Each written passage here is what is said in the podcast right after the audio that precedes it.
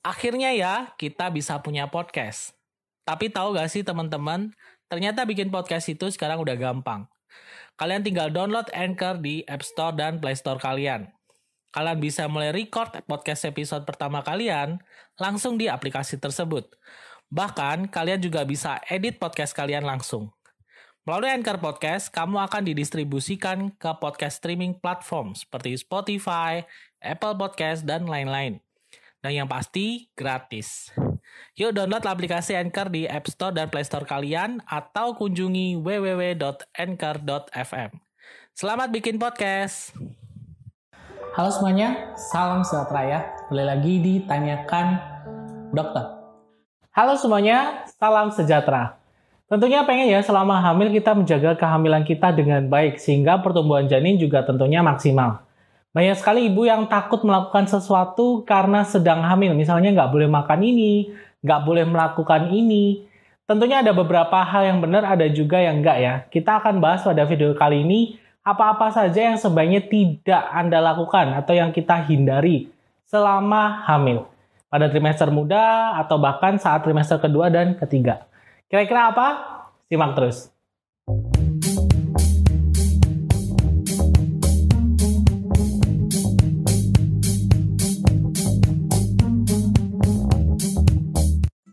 Oke, sebelum kita lanjutkan videonya, saya mau curhat sedikit kepada teman-teman ya. Jadi, beberapa waktu yang lalu tuh saya ngerasa nggak pede dengan penampilan saya. Karena saya harus ngomong di depan kamera seperti ini, sedangkan bentuk wajah saya nggak sempurna. Pipi saya tembem, kemudian dagu saya double, double chin. Mungkin kalau sekarang trennya pipi tembem dibilang imut, tapi kalau bisa punya pipi tirus ya tentunya lebih baik. Ya, Dr. Zunek Firming Cream seperti ini ya bentuknya. Jadi ini adalah produk krim untuk leher yang bisa membantu mengatasi double chin ya, terutama leher Anda yang mungkin kelihatan agak bergelambir karena kelebihan kulit atau lemak atau mungkin buat Anda yang punya pipi tembem bisa diselesaikan dengan Dr. Zoo Neck Firming Cream ini. Ya, jadi produk dari Dr. Zoo Neck Firming Cream ini memiliki beberapa manfaat. Yang pertama adalah mencegah terjadinya penuaan dini. Kita sering ya nemuin masih muda, kulitnya udah pada kendur, udah pada keriput. Tentunya itu nggak pengen terjadi pada kalian kan. Kemudian juga bisa membantu mengencangkan kulit di area leher Anda, menyamarkan double chin yang ada pada dagu kalian.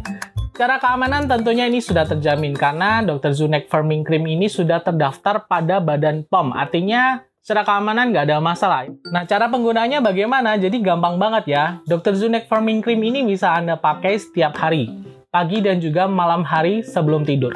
Ambil krimnya secukupnya, kemudian ratakan di area dagu, leher, dan juga mungkin bagian pipi Anda yang terlihat cabi. Kemudian ratakan, lakukan pijatan lembut dan pijatan ke arah atas ya. Ini membantu memaksimalkan penyerapan dari produk ini. Nah, buat Anda yang ingin mencoba produk Dr. Zunek Firming Cream ini untuk membantu meniruskan pipi, menghilangkan double chin, dan mengencangkan kulit di bagian leher Anda, saya sertakan linknya di kolom deskripsi ya. Dan juga untuk misalnya mau tanya-tanya ada juga nomor WA API-nya. Gunakan Dr. Zunek Firming Cream dan welcome pipi tirus. Ya, di masyarakat banyak sekali ya beredar mitos dan fakta soal beberapa pantangan-pantangan yang ibu nggak boleh lakukan pas sedang hamil. Tentunya itu ada yang beberapa benar, ada juga yang nggak benar. Kita akan bahas ya beberapa hal yang sebaiknya tidak Anda lakukan pas sedang hamil. Kita mulai dulu di hamil muda di trimester pertama. Ini sebenarnya cukup banyak pantangan-pantangan yang seharusnya tidak Anda lakukan pas trimester pertama ini. Karena apa? Karena pada trimester pertama ini adalah waktu yang rentan di mana organ-organ vital janin mulai terbentuk. Pembentukan janin. Ini sangat dipengaruhi juga dengan apa yang ibu lakukan pas lagi hamil muda ini. Yang pertama yang nggak boleh adalah mengkonsumsi obat-obatan. Ya sebenarnya tidak semua obat dilarang ya, ada beberapa obat yang memang dibolehkan. Salah satunya seperti vitamin itu juga sebenarnya nggak apa-apa, ataupun obat mual muntah yang biasa diberikan buat Anda yang lagi mual-mual pas lagi hamil muda. Cuman ada beberapa obat yang sebaiknya Anda hindari. Sebaiknya ini Anda konsultasikan dulu dengan dokter karena ada beberapa obat yang ternyata berdampak buruk pada perkembangan janin, bahkan bisa menyebabkan cacat janin ketika Anda konsumsi di hamil awal. Maka dari itu ini sebaiknya Anda konsultasikan dulu sama dokter sebelum Anda konsumsi obat. Kemudian berikutnya masih di hamil muda, sebaiknya Anda hindari aktivitas-aktivitas yang berat khusus di hamil muda aja. Kenapa? Pada 20 minggu pertama itu adalah kondisi rawan. Misalkan Anda melakukan sesuatu yang berat banget, misalkan ibu masih bekerja dengan uh, intensitas kerja yang berat, misalkan itu sebaiknya dihindari karena rawan, masih rawan. Banyak sekali kasus keguguran yang terjadi pada usia muda, hamil muda ini disebabkan karena ibu yang kecapean, kurang istirahat, atau mungkin pekerjaan yang cukup berat yang masih dilakukan di hamil muda. Ini sebaiknya hati-hati ya. Kemudian yang sebaiknya juga tidak dilakukan waktu hamil muda adalah berhubungan intim. Ini sebenarnya masih pro dan kontra. Ada beberapa dokter yang memperbolehkan, ada juga yang enggak.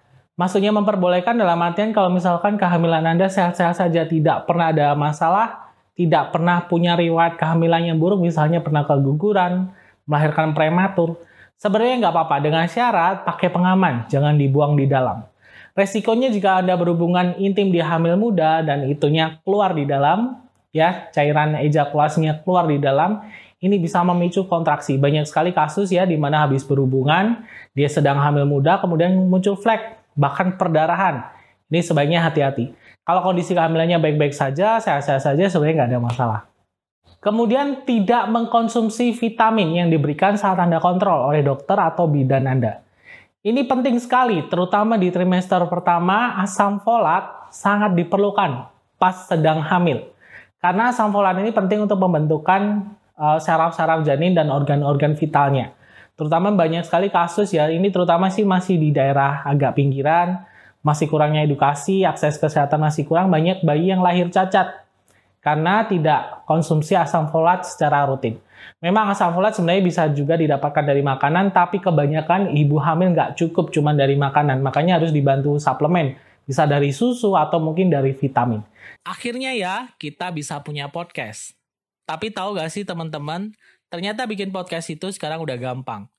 Kalian tinggal download Anchor di App Store dan Play Store kalian. Kalian bisa mulai record podcast episode pertama kalian langsung di aplikasi tersebut. Bahkan, kalian juga bisa edit podcast kalian langsung. Melalui Anchor Podcast, kamu akan didistribusikan ke podcast streaming platform seperti Spotify, Apple Podcast, dan lain-lain. Dan yang pasti, gratis. Yuk download aplikasi Anchor di App Store dan Play Store kalian atau kunjungi www.anchor.fm. Selamat bikin podcast. Jadi sebaiknya selama hamil muda, terutama hamil muda dan ya kalau bisa selanjutnya jangan lewatkan untuk konsumsi vitamin. Kemudian yang sebaiknya tidak dilakukan di trimester pertama adalah melakukan perawatan rambut. Baik itu smoothing, meluruskan rambut, keriting, mewarnai rambut, macam-macam. Kenapa tidak boleh? Trimester pertama adalah kondisi yang rawan, beberapa zat itu bisa terserap. Itu pertama. Kedua adalah bisa memicu mual-mual Anda. Pokoknya nggak nyaman deh, sudah hamil muda, morning sickness, ditambah pakai bahan-bahan kimia seperti itu, rasanya kayak nggak enak. Makanya sebaiknya dilakukan pada saat sudah trimester kedua atau trimester ketiga. Ada atau saat Anda sudah nyaman dengan kehamilannya, tidak ada mual-mual, silahkan dilakukan. Perawatan rambut gak ada masalah. Kemudian berikutnya ini berlaku untuk hamil muda maupun hamil yang sudah lebih besar, trimester kedua dan trimester ketiga.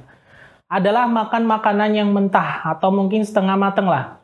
Ini sebaiknya dihindari. Kenapa? Karena makanan-makanan mentah ini terbukti bisa mengandung bakteri. Kalau bakteri sih oke okay ya, mungkin yang lebih beratnya adalah tokso. Tokso pas lagi hamil. Ini bahaya banget, terutama untuk janin bisa menyebabkan kecacatan.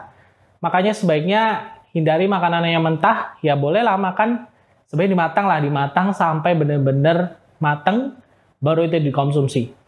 Kalau anggapannya selama hamil nggak boleh makan ini, nggak boleh makan itu, ya sebenarnya kalau makannya wajar-wajar aja sebenarnya nggak apa-apa. Termasuk cara pengolahan makanan sebaiknya benar-benar bersih. Kalau makanan yang masih setengah matang atau mentah, ya sebaiknya dihindari aja lah. Kemudian berikutnya ini berlaku untuk hamil muda dan hamil yang sudah lebih besar. Ya, selama hamil lah pokoknya. Mengkonsumsi kopi terlalu banyak. Kenapa? Karena kopi itu mengandung kafein. Setidaknya ibu hamil itu tidak boleh lebih dari 200 mg kafein per hari. Nah, kafein ini kalau misalkan berlebihan bisa menyebabkan resiko bayi lahir dengan berat badan yang rendah dan resiko juga untuk prematur, jadi belum cukup bulan. Nah, anjurannya kalau ibu lagi minum kopi sebenarnya nggak apa-apa selama hamil, tapi nggak boleh lebih-lebih dari dua cangkir per hari. Jadi kalau pengen ya sehari satu cangkir boleh lah, masih nggak apa-apa.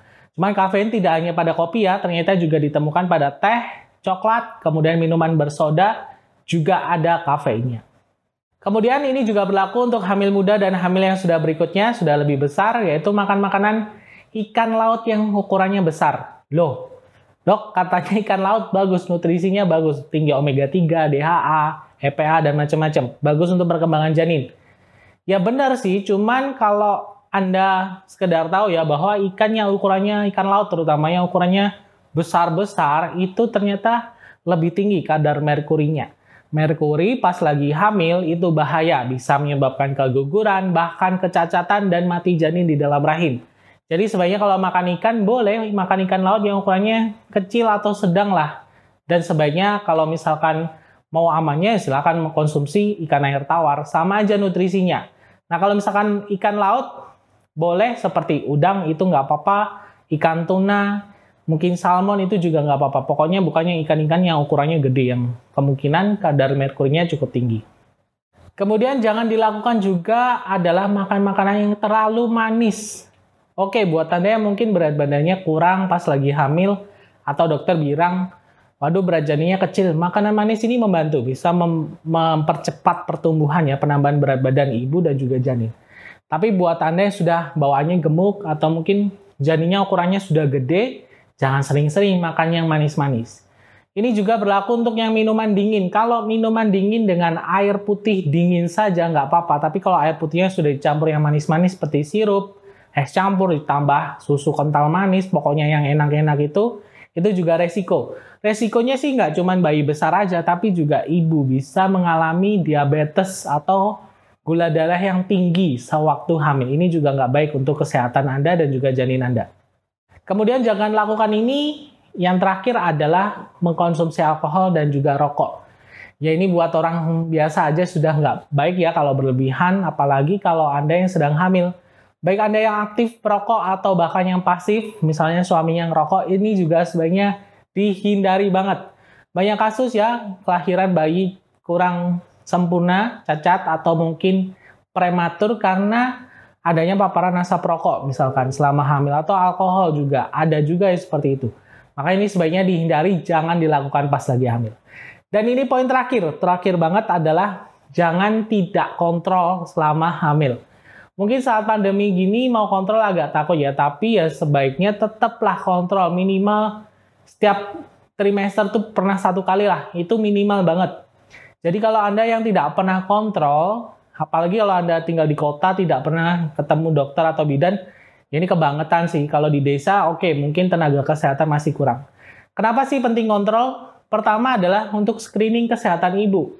Tidak cuma ibu, screening kesehatan juga untuk janinnya. Sehingga nanti pas lahiran tujuannya adalah sama-sama ibunya selamat, bayinya lahir dengan sehat. Ya, ini tentunya pengen sekali kita menekan angka kematian ibu dan juga bayi baru lahir Makanya kontrol kehamilan ini bisa bisa jadi salah satu yang bisa dilakukan untuk pencegahan hal itu terjadi. Oke, sekian video kali ini. Semoga bermanfaat beberapa hal-hal yang sebaiknya tidak ada lakukan pas sedang hamil. Nantikan video berikutnya ya, kita akan bahas lagi seputar kehamilan. Semoga bermanfaat. Sampai ketemu lagi. Semoga bermanfaat. Sampai ketemu lagi.